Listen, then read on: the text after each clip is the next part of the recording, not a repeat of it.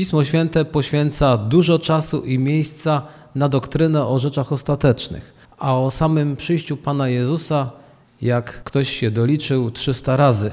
Mówiłem o naszym przeznaczeniu, to teraz chciałbym przejść, bo to jest nauczanie, nie jest kazanie, ale takie nauczanie w pigułce. No bo ileż to można powiedzieć przez ten krótki czas o przyjściu Pana Jezusa, jeżeli jest tam tyle miejsc. Więc teraz odnośnie drugiego przyjścia naszego Pana i Zbawcy Jezusa Chrystusa, zanim przejdę dalej, to chcę zwrócić uwagę na to, że wśród chrześcijan są różne spojrzenia na sprawy eschatologiczne. Kościół nie jest jednomyślny. Zapewne sami słyszeliście przeróżne poglądy, które sobie, no, można byłoby powiedzieć, zaprzeczają. Ale dobrze jest posłuchać rzeczywiście różnych poglądów, zweryfikować to z Biblią nie ma w tym nic złego. Ja osobiście uważam, że nie można czytać tylko na jeden temat i ograniczać się do poznawania punktów widzenia innych, szczególnie na sprawy, które wcale nie są takie jasne. Więc kiedy studiujemy ten temat w Biblii, a nawet inne, to chciałbym Wam podpowiedzieć, jak zbadać swoją właściwą postawę co do tych doktryn.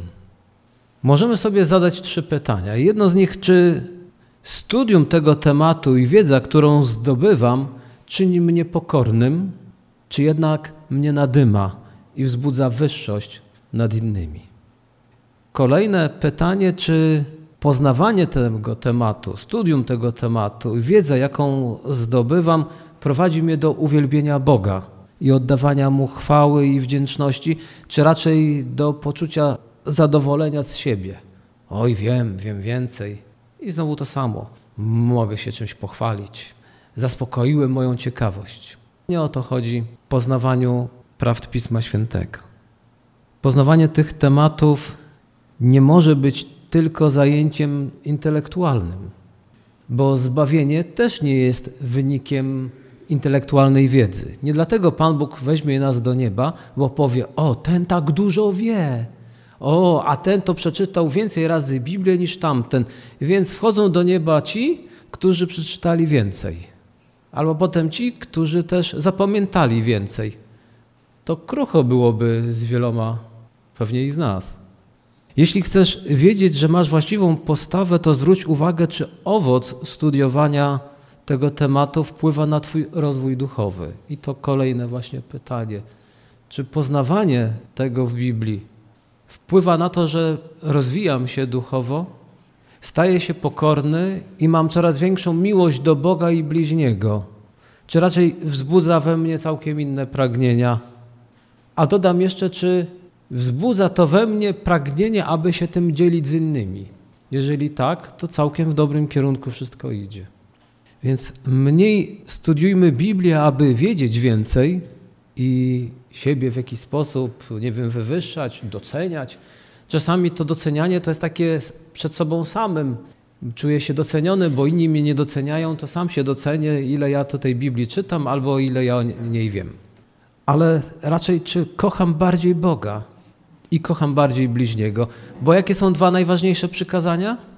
Więcej czytaj Biblii i więcej masz wiedzieć. Wracając do tematu przyjścia Pana Jezusa, mam takie wrażenie, że są ludzie bardziej zainteresowani, bardziej zainteresowani przyjściem Antychrysta niż przyjściem Chrystusa. Gdybym wam zadał pytanie, nie musicie głośno odpowiadać. Czy dzisiaj chcielibyście posłuchać o przyjściu Jezusa, czy o przyjściu Antychrysta? Bardzo wielu nauczycieli Biblii pomija dzisiaj nauczanie o przyjściu Jezusa Chrystusa. Kiedy ostatni raz słyszeliście na temat powtórnego przyjścia Pana Jezusa? Za to bardzo dużo możemy posłuchać o moralności, o etyce. Oczywiście to nie są tematy złe, tylko Bóg nie zbawia nas z powodu moralnego życia. I kiedy Jezus przyjdzie, to nie weźmie do nieba tych, którzy moralnie żyli, tylko tych, którzy się nawrócili do Jezusa Chrystusa. I może się tak zdarzyć, i to niektórym w głowach się nie mieści, że do nieba pójdzie ktoś, kto gorzej postępował. Ale tak będzie. Jak powiedziałem, mam wrażenie, że bardzo wielu chrześcijanom przyjście Jezusa Chrystusa nie jest na rękę. Przeczytajmy list do Tytusa, drugi rozdział, jedenasty werset. Występuje tam zwrot, który jest całkiem pięknym zwrotem i często jest używanym na określenie przyjścia Pana Jezusa. Ukazała się bowiem łaska Boga, by zapewnić zbawienie wszystkim ludziom. Ona to zachęca nas, byśmy się wyrzekli bezbożności i ulegania światowym rządzom, a rozpoczęli życie na tym świecie rozumnie, sprawiedliwie i pobożnie, oczekując na spełnienie się pełnej szczęścia nadziei i na objawienie się chwały wielkiego Boga i Zbawiciela naszego Jezusa Chrystusa. W innych tłumaczeniach oczekując, tu jest na spełnienie się pełnej szczęścia nadziei, błogosławionej nadziei. Błogosławiona nadzieja, bo błogosławieni to szczęśliwi. Szczęśliwa nadzieja.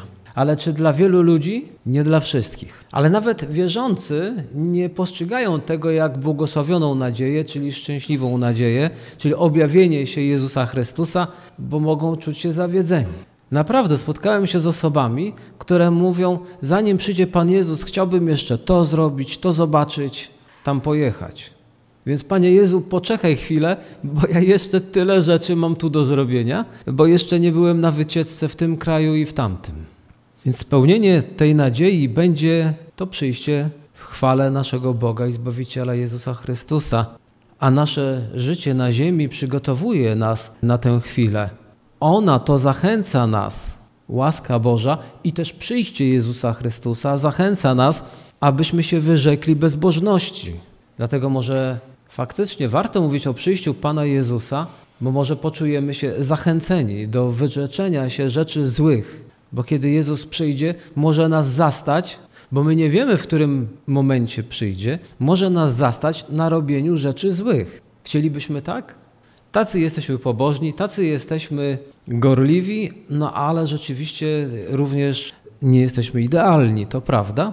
No i kiedy Jezus przychodzi, może się zdarzyć, nie przyjdzie w niedzielę o 11, bo wtedy by nas zastał w całkiem pięknych momentach, w pięknej chwili, w uwielbianiu Boga, w śpiewaniu, w modlitwie i przychodzi Pan Jezus. Ale może nas zastać w poniedziałek. A co ty robisz w poniedziałek? W środę. W środę to może jeszcze niektórzy na nabożeństwa idą, bo są takie w tygodniu. No ale o różnych porach. O 22 w czwartek. Na czym cię Pan Jezus by zastał? Na oglądaniu serialu. No. Ja nie mówię, że to jest coś złego oglądać dobre seriale, tylko Jezus może nas zaskoczyć. Drugi list Piotra, 13 i 14 werset. Będę chciał przeczytać wiele tych fragmentów, ale nie 300. Mam nadzieję, że Was uspokoiłem. No ale może z 10%, może trochę mniej. Ale my oczekujemy według obietnicy nowych niebios i nowej ziemi, w których mieszka sprawiedliwość. Dlatego najmilsi, oczekując na to wszystko, dokładajcie wszelkich starań, aby Pan zastał was bez żadnej skazy i zbrukania w prawdziwym pokoju. Kolejny fragment i to już inny list, a znowu mamy zachętę do tego, aby Pan Jezus, kiedy przyjdzie, zastał was we właściwej postawie. Jeżeli ktoś spodziewa się zacnego gościa, nie wiem, czy ktoś dzisiaj będzie kogoś gościł w domu? Podejrzewam, że w ogóle nic nie robi z tym, bo to po co sprzątać? Przecież goście jak przychodzą, to swoi goście. Jeść, to pewnie z jedzeniem sami przyjdą swoim. Deser, no przecież jak już gość przychodzi, to powinien coś przynieść ze sobą. Więc po prostu siadamy i czekamy na gościa. Tak to bywa? Czy jednak kiedy czekamy na gości, to jednak próbujemy zrobić jakiś porządek w tym mieszkaniu, żeby on się może nie przewrócił i nie miał złych wspomnień, miał na czym usiąść. Potem staramy się może coś przygotować, żeby ten gość jak przyjdzie, no chociaż wody dostał. A jak dostanie więcej, to też cudownie, bo może coś do picia, może coś do jedzenia. Czyli krótko mówiąc, jeżeli spodziewamy się jakiegoś gościa, którego zapraszamy do domu, to poświęcamy czas, aby się przygotować. Nawet niektórzy jeszcze coś założą innego niż zazwyczaj, kiedy w tym czasie w domu mają na sobie. Czynimy ile się da, aby być dobrze przygotowanym na przyjście gościa. Jakże wtedy potrafi być też dużo zamieszania. Czasami żona pogania męża, żeby coś robił, bo jeszcze to, jeszcze tamto, no bo ona przecież tu robi, nie rozerwie się. No i tak to bywa. Myślę, że tutaj panie przyznają mi rację. Mężczyźni mniej garną się do sprzątania. Oni tak mają to w naturze, bo oni bardziej są powołani do tego, aby zdobywać świat. A w domu to tak mały ten świat jest nie mają takiej wizji. Oby też wszyscy chrześcijanie z tak wielkim zaangażowaniem i z taką wielką gorliwością, jak przygotowują się na przyjście gościa do domu, na przyjazd może teściowej, tak się przygotowywali na przyjście Pana Jezusa Chrystusa. Ale czy widzicie taką gorliwość wśród chrześcijan, że właśnie takie zamieszanie, robią takie pozytywne zamieszanie w swoim życiu, no bo Pan Jezus przychodzi? Raczej nawet nie pamiętamy o tym na co dzień. Ale Jezus przyjdzie. Dzieje apostolskie, pierwszy rozdział, dziewiąty werset. I dalej. Powiedziawszy to, uniósł się na ich oczach w górę i zniknął w obłoku. Wiecie o kim mowa? O Jezusie. A gdy oni patrzyli z uwagą na wstępującym w niebo, przystąpili do niego dwaj mężowie odziani w białe szaty i powiedzieli: O Galilejczycy, czemu tak stoicie i patrzycie się w niebo? Jezus, który dopiero co został wzięty od was do nieba, przyjdzie tak samo, jak widzieliście go, gdy wstępował do nieba. Jezus przyjdzie. I mamy pytania w związku z tym, zapewne wiele. Na kilka z nich chciałbym odpowiedzieć, choć na każde z nich można byłoby odpowiadać przez godzinę, bo tak jak powiedziałem, Biblia mówi o przyjściu Pana Jezusa bardzo dużo. Ale mamy takie pytania, kiedy nastąpi powtórne przyjście Jezusa? Skąd Jezus powtórnie nadejdzie? Ile razy powtórzy się powtórne przyjście? Niektórzy mają takie pytanie, bo ktoś zasiał w nich troszkę. Jak będzie wyglądało powtórne przyjście i w jakim celu Jezus przyjdzie ponownie? Na te pytania teraz spróbuję odpowiedzieć. Na pewno nie wyczerpująco, ale myślę, że one. Wojtek się zastanawia, czy to jeszcze dzisiaj skończymy, czy może zahaczymy o poniedziałek. A teraz krótko spróbujmy sobie na te pytania odpowiedzieć. Kiedy Jezus przyjdzie powtórnie? Wiem, że wielu chrześcijan chciałoby poznać konkretną datę. I teraz tak wpatrujecie się we mnie, że ja ją znam. Tak się składa, że tej daty nie znają nawet najlepsi kaznodzieje. Chociaż słuchając co niektórych można by pomyśleć inaczej. Są takie sekty, były sekty, które wyznaczały daty i jak się potem okazywało, mocno się mylili. Jest to nieprawidłowa postawa. Ale po pewnych rzeczach, które Biblia mówi, możemy próbować sobie ten czas określić. Ja chciałbym tylko o kilku. Ewangelia Mateusza, 24 rozdział, 14 werset. Ta zaś dobra nowina o królestwie będzie głoszona po całym świecie, na świadectwo dla wszystkich narodów, i wtedy przyjdzie koniec. Czyli wiemy, kiedy przyjdzie koniec, kiedy przyjdzie Jezus. Nauczanie Biblii nie mówi, że wszyscy się nawrócą. Również nic nie mówi o tym, że każda jednostka usłyszy Ewangelię. Ale mówimy, że Ewangelia będzie głoszona po całym świecie. W ostatnich kilkudziesięciu latach był tak duży wysyp tłumaczenia Pisma Świętego na przeróżne języki, co też może pokazywać, jak ta Ewangelia dzisiaj dociera nawet do małych grup. Również kolejny fragment, drugi list do Tesaloniczan, drugi rozdział. Nie dajcie się zwieść nikomu w żaden sposób. Wiadomo bowiem, że dzień pański nie nadejdzie, dopóki nie stwierdzi się wielkiego odstępstwa od wiary i nie przyjdzie człowiek grzechu, syn zatracenia. Jak sądzicie, o kim mowa? Są chrześcijanie, którzy bardzo dużo mówią o wielkim przebudzeniu przed końcem świata, czy nie tak? Ale ja nie znajduję poparcia na to w Biblii. Za to znajduję wyraźne poparcie na to, że będzie wielkie odstępstwo. To jest jednak jakaś różnica. Oczywiście nie neguję, że może gdzieś wybuchnąć jakieś przebudzenie, że ludzie mogą się nawracać, ale nie widzę, żeby to miało być oznaką przyjścia Jezusa. Za to nie dajcie się zwieść nikomu w żaden sposób, bo wiadomo, że ten dzień pański nie nadejdzie, dopóki nie stwierdzi się wielkiego odstępstwa od wiary i nie przyjdzie człowiek grzechu, syn zatracenia. W ostatnich latach można zaobserwować większe odstępstwo niż dotychczas miało to miejsce. Znani ludzie, wielcy kaznodzieje, pastorzy dużych kościołów, liderzy różnych służb odchodzą od wiary. Liderzy i muzycy znanych zespołów odchodzą od wiary. W ostatnich latach to zaobserwowałem. A również, jak widzimy, wiara wielu oziębła i wchodzą przeróżne trendy, które wypierają ludzi wierzących z ich pozycji. Jest jeszcze jedna prawda, że dopełni się liczba wybranych. Drugi list Piotra, trzeci rozdział, nie planowałem, ale przeczytam. Dziewiąty werset. Pan nie zwleka z wypełnieniem tego, co przyobiecał, mimo iż niektórzy myślą inaczej. On tylko jest cierpliwy względem was. Nie chce bowiem niczyjej zagłady, lecz pragnie, żeby się wszyscy nawrócili. Bóg pragnie, ale wszyscy się nie nawrócą. Bo co innego jest mieć pragnienia, ale nie wszystkie pragnienia się zrealizują w naszym życiu. I jak widzimy, nie wszystkie pragnienia Boże zrealizują się w życiu. Bo tutaj potrzeba kogoś, kto odpowie. Ale Bóg nie zwleka z wypełnieniem tego, co przyobiecał. Bóg ma swój czas.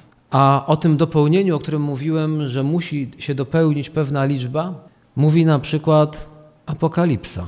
Tylko, że zapomniałem, który to rozdział. A gdy zdjął piątą pieczęć, widziałem poniżej ołtarza dusze zabitych dla Słowa Bożego i dla świadectwa, które złożyli. I wołały donośnym głosem: Kiedyż, Panie święty i prawdziwy, rozpoczniesz sąd i pomścisz krew naszą na mieszkańcach ziemi? I dano każdemu z nich szatę białą i powiedziano im, aby jeszcze odpoczęli przez krótki czas, aż dopełni się liczba współsług i braci ich, którzy mieli podobnie jak oni ponieść śmierć. Ja nie znam liczby, jaka ma się dopełnić, zanim przyjdzie Pan Jezus i będzie koniec. I my nie znamy, więc nie możemy tego wyliczyć. Ale taka liczba nastąpi i wtedy będzie koniec. Na kolejne pytanie, skąd Jezus powtórnie nadejdzie, mógłbym nie odpowiadać, ale dla pewności chciałbym, żebyśmy przynajmniej te podstawy znali. Aby prawidłowo udzielić odpowiedzi na to pytanie, musimy wiedzieć, dokąd Pan Jezus poszedł. No i już wiemy, bo czytaliśmy fragment z dziejów apostolskich. O Galilejczycy, czemu tak stoicie i patrzycie w niebo? Jezus, który dopiero co został wzięty od was do nieba, przyjdzie tak samo. A list do Efezjan, pierwszy rozdział, dwudziesty werset. Jaką okazał w Chrystusie, gdy wzbudził go z martwych i posadził po prawicy swojej w niebie. Więc wiemy, że Jezus poszedł do nieba, usiadł w niebie i mamy teraz list do Filipian, trzeci rozdział, dwudziesty werset. Nasza ojczyzna jest w niebie i stamtąd oczekujemy przyjścia Pana naszego Jezusa Chrystusa. On to właśnie przemieni nasze ciało przemieniające w ciało chwalebne, podobne do Jego ciała. Jeżeli nie umrzemy wcześniej, to będziemy mieli okazję doświadczyć przemienienia. Czyli gdyby Jezus przyszedł za chwilę, to już nie musimy umierać. Już ten temat, który poruszyłem poprzednio, co się dzieje z nami po śmierci, dla nas nie jest aktualny. Ale oczekujemy przyjścia Pana naszego Jezusa Chrystusa z nieba. Niebo jest miejscem, a nie tylko stanem. Spotkacie się z nauką, że niebo to stan, również miejsce. A nie muszę chyba nadmieniać, co jest oczywiście ciekawe, że Jezus nie jest w niebie rozlany. Co to oznacza? Że Jezus jest w ciele i przyjdzie w ciele. Tak więc wiemy, że Jezus przybywa teraz w niebie i stamtąd przyjdzie do nas. A gdzie jest niebo? To jest kolejne pytanie, ale tutaj trzeba byłoby sobie uczciwie powiedzieć, tego w Biblii nie ma. Nie ma tam współrzędnych nieba, żeby wklepać w komórkę i po prostu nas tam jakaś aplikacja zaprowadzi. A dlatego, że nie wiemy, gdzie jest niebo i sami nie możemy się tam udać, to każdy z nas może tylko tam trafić wtedy, kiedy Jezus przyjdzie po ciebie, jeżeli mówimy o powtórnym przyjściu, a nie, że ktoś powie, a co tam Panie Jezu, sam sobie trafię, później przyjdę. A tak jeszcze trochę spekulując, to można byłoby powiedzieć, że niebo jest w innym wymiarze. To nie jest planeta. Znaczy to nawet nie jest spekulacja, tylko to wynika z Biblii. Ale ja to widzę, a wcale nie oczekuję, że ktoś również to będzie widział. Tu można powiedzieć krótko: niebo jest tam, gdzie jest Bóg. Ale ja widzę inny wymiar. Można by powiedzieć świat równoległy, dlatego że Jezus, kiedy wstępował, on im zniknął sprzed oczu, a nie tak jak my czasami, jeżeli widzimy, jak samolot startuje, to możemy długo patrzeć, prawda? I on po prostu nam na zasadzie znika, że powolutku robi się mały, mały i mały i mały. Kiedy Biblia mówi, to nie mówi o takiej historii. Tylko w pewnym momencie to jest tak, jak ktoś idzie i w pewnym momencie, mimo że powinniście go widzieć, ale już go nie widzicie, bo wam zniknął. Tak samo jak aniołowie. Oni się pojawiają i mogą też zniknąć. Ale najlepiej powiedzieć, niebo jest tam, gdzie jest Pan Bóg. A ile razy przyjdzie Pan Jezus? Pytanie dla niektórych dziwne, ale dlaczego o tym mówię? Bo są chrześcijanie, którzy mówią, że Jezus przyjdzie dwa razy. Znajdziecie to w niektórych nawet książkach chrześcijańskich. Miłujmy się nawzajem. Naprawdę, bo to są też nasi bracia, którzy tak mówią. Taką książkę kiedyś czytałem i przez jakiś okres wierzyłem, że Pan Jezus przyjdzie dwa razy. Ale po tym, jak zacząłem czytać Biblię, zorientowałem się, że Biblia nie mówi o przyjściu Jezusa dwa razy.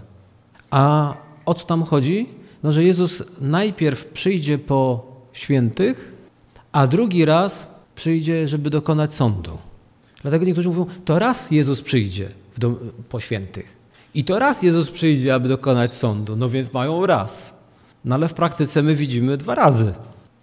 Więc nie ma tej nauki tak naprawdę w Biblii. Ja jej tam nie widzę. Więc jeśli chodzi o przyjście Pana Jezusa, ja widzę, że Biblia mówi o jednym przyjściu. Jezus raz wstąpił do nieba i jak Biblia mówi, tak samo przyjdzie ponownie. A jak będzie wyglądało przyjście Pana Jezusa Chrystusa? Biblia mówi, że będą przyjściu Jezusa towarzyszyć przeróżne zjawiska. Będą też dźwięki. Nawet Biblia mówi o dźwiękach. Pierwszy list do Koryntian, 15 rozdział. Oto tajemnicę wam objawiam. Nie wszyscy zaśniemy, ale wszyscy będziemy przemienieni. W jednej chwili, w okamgnieniu, na odgłos trąby ostatecznej, bo trąba zabrzmi i umarli wzbudzeni zostaną jako nieskażeni, a my zostaniemy przemienieni. W tym jednym fragmencie, a jest ich, jak mówiłem, bardzo dużo, jest dużo treści. Nie wszyscy umrzemy, ale będziemy przemienieni w jednej chwili, w okamgnieniu, na odgłos trąby ostatecznej.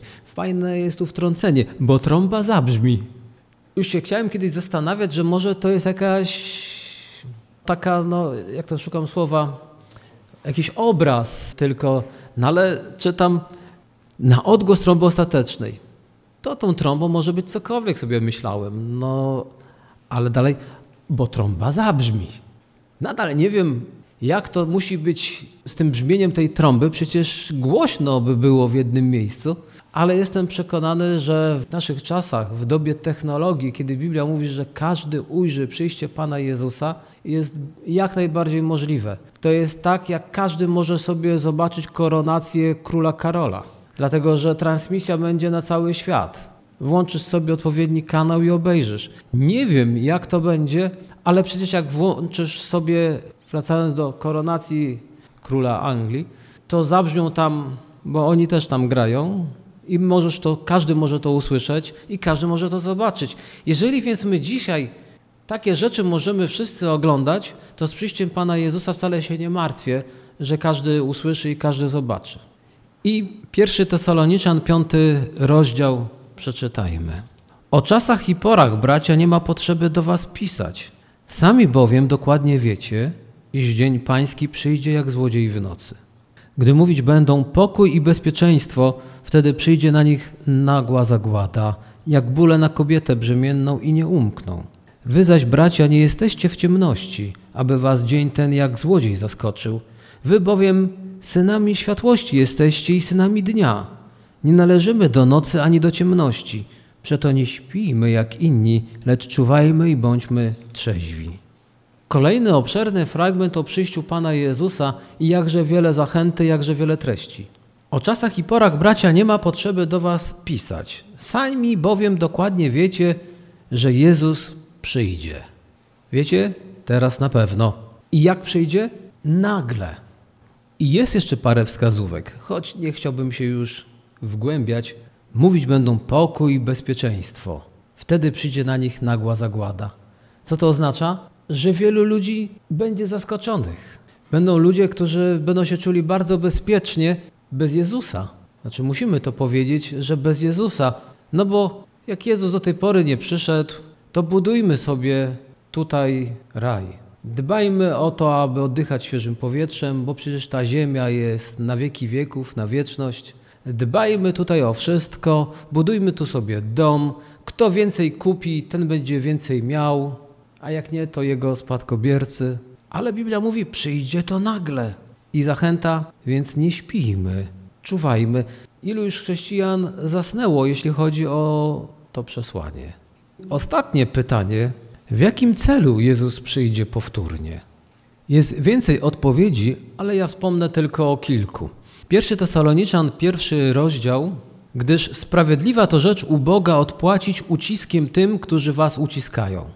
A wam uciskanym dać odpocznienie wespół z nami, gdy się objawi Pan Jezus z nieba ze zwiastunami mocy swojej, w ogniu płomienistym, wymierzając karę tym, którzy nie znają Boga oraz tym, którzy nie są posłuszni Ewangelii Pana naszego Jezusa.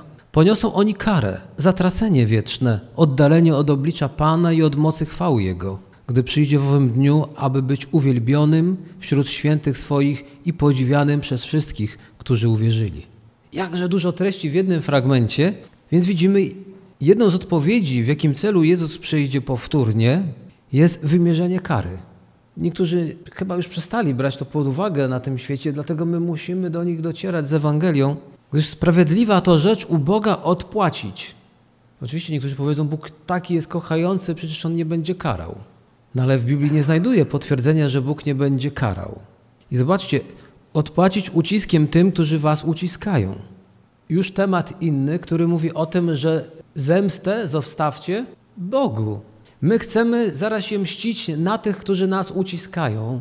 Nie ma takiej potrzeby, Bóg mówi. Kiedy Pan Bóg przyjdzie, On odpłaci. My nie mamy się mścić. My mamy przebaczać, a zemstę zostawić Bogu.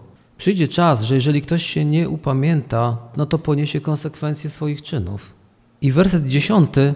Jezus przyjdzie, aby być uwielbiony wśród swoich świętych i podziwianym przez wszystkich, którzy uwierzyli. Jezus przyjdzie, aby być uwielbiony wśród swoich świętych. My już uwielbiamy Jezusa. My już tu dzisiaj się możemy uczyć uwielbiać Jezusa. Bo kiedy On przyjdzie, to będzie takie uwielbienie, jak to mówią Rosjanie, face to face. Więc nie będzie to na Facebooku, nie będzie to w jakiś inny sposób. Będziemy mogli uwielbiać Jezusa. Będziemy mogli podziwiać Jezusa i podziwiać, kim jest i co zrobił. I mamy, że Jezus przyjdzie sądzić żywych i umarłych. Ewangelia Jana, 5 rozdział, 22 werset. Bo i ojciec nikogo nie sądzi, lecz wszelki sąd przekazał synowi. Tak? Więc to Jezus przyjdzie i on będzie sądził. I ostatnia rzecz, o której chciałbym powiedzieć, jest z Apokalipsy. 21 rozdział, 5 werset. Fascynująca księga. Apokalipsa, 21 rozdział, 5 werset. I rzekł ten, który siedział na tronie, oto wszystko nowym czynię. I mówi, napisz to, gdyż słowa te są pewne i prawdziwe. Jezus przyjdzie i uczyni wszystko nowym. To jest bardzo potrzebne, bo jak mamy żyć w zanieczyszczonym środowisku, gdzie okazuje się, że jesz rybę, a ta ryba wcześniej zjadła plastik. I okazuje się, że potem w nas jest plastik. Okazało się też, że dziecko, które się nie narodziło, już miało w sobie plastik. Mam znajomą, która wyjechała ze Śląska, bo tam się nie dało już żyć. Dziecka nie mogła wypuszczać z domu, bo musiało być w pomieszczeniu, w którym wciąż chodził oczyszczacz powietrza, bo inaczej się dusiło. Jakże potrzebuje być ta ziemia przemieniona, więc nie tylko ciało będzie nowe, to tak fajnie, jak będzie nowe, bo nie będzie trzeba na noc szczęki do szklanki wkładać, tak? Przeczytajmy jeszcze na koniec cały kontekst. Przeczytajmy dokładnie słowa, które poprzedzają ten fragment. I widziałem nowe niebo i nową ziemię, albowiem pierwsze niebo i pierwsza ziemia przeminęły i morza już nie ma. Także kto chce jeszcze może zobaczyć, niech jedzie. My mamy chociaż Bałtyk, próbujcie. I widziałem miasto święte, Nowe Jeruzalem, stępujące z nieba od Boga, przygotowane jak przyozdobiona oblubienica dla męża swego. I usłyszałem donośny głos stronu mówiący, oto przybytek Boga między ludźmi i będzie mieszkał z nimi, a oni będą ludem Jego, a sam Bóg będzie z nimi i otrze wszelką łzę z oczu ich i śmierci już nie będzie, ani smutku, ani krzyku, ani mozołu już nie będzie, albowiem pierwsze rzeczy przeminęły. Nowe niebo, nowa ziemia. To nas czeka, kiedy przyjdzie Pan Jezus. I jak powiedziałem też wcześniej, jest też ta lekcja zawarta, będzie przybytek Boga między ludźmi. Inaczej mówiąc, będziemy mogli czcić Boga, będziemy z Bogiem na wieki. Będzie mieszkał z nimi, czytamy. A oni będą ludem Jego, a sam Bóg będzie z nimi. i pocieszające chwile, że Pan Bóg uzdrowi, uleczy, pocieszy, nie tak jak teraz. Teraz też doświadczamy pocieszenia, uleczenia, ale to wszystko jest przedsmak. Bo mimo, że czasami ktoś doświadczy jakiegoś uzdrowienia, czasami pocieszenia, to jednak wciąż jednak nie jesteśmy nasyceni, wciąż mamy inne choroby. Ale wtedy będziemy zdrowi i nie będzie mozołu, bo żyjemy w trudzie i te rzeczy przeminą. Te wszystkie nie najlepsze, te pierwsze, będą te drugie. Dlatego tęsknię oczekuję przyjścia Pana Jezusa Chrystusa, a dopóki to trwa, to róbmy co się da, bo Biblia mówi, że mamy być gotowi. I wrócę do tej myśli na koniec, podsumowując. Tak jak przygotowujemy się na przyjście teściowej, na przyjście może kogoś innego, pamiętajmy, że mamy cały czas przygotowywać się na przyjście Pana Jezusa Chrystusa. Bądźmy gotowi. Fascynujmy się tym. Nasze problemy zostaną rozwiązane, chyba że Twoim problemem jest to, że jeszcze nie byłeś nad morzem. Powstańmy.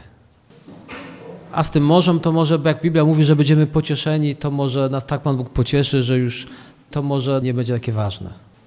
Jeżeli ktoś się nie nawrócił do Pana Jezusa, no to radziłbym rychło, a nawróceni mogą powiedzieć, Panie Boże, dzięki za Twoje przyjście.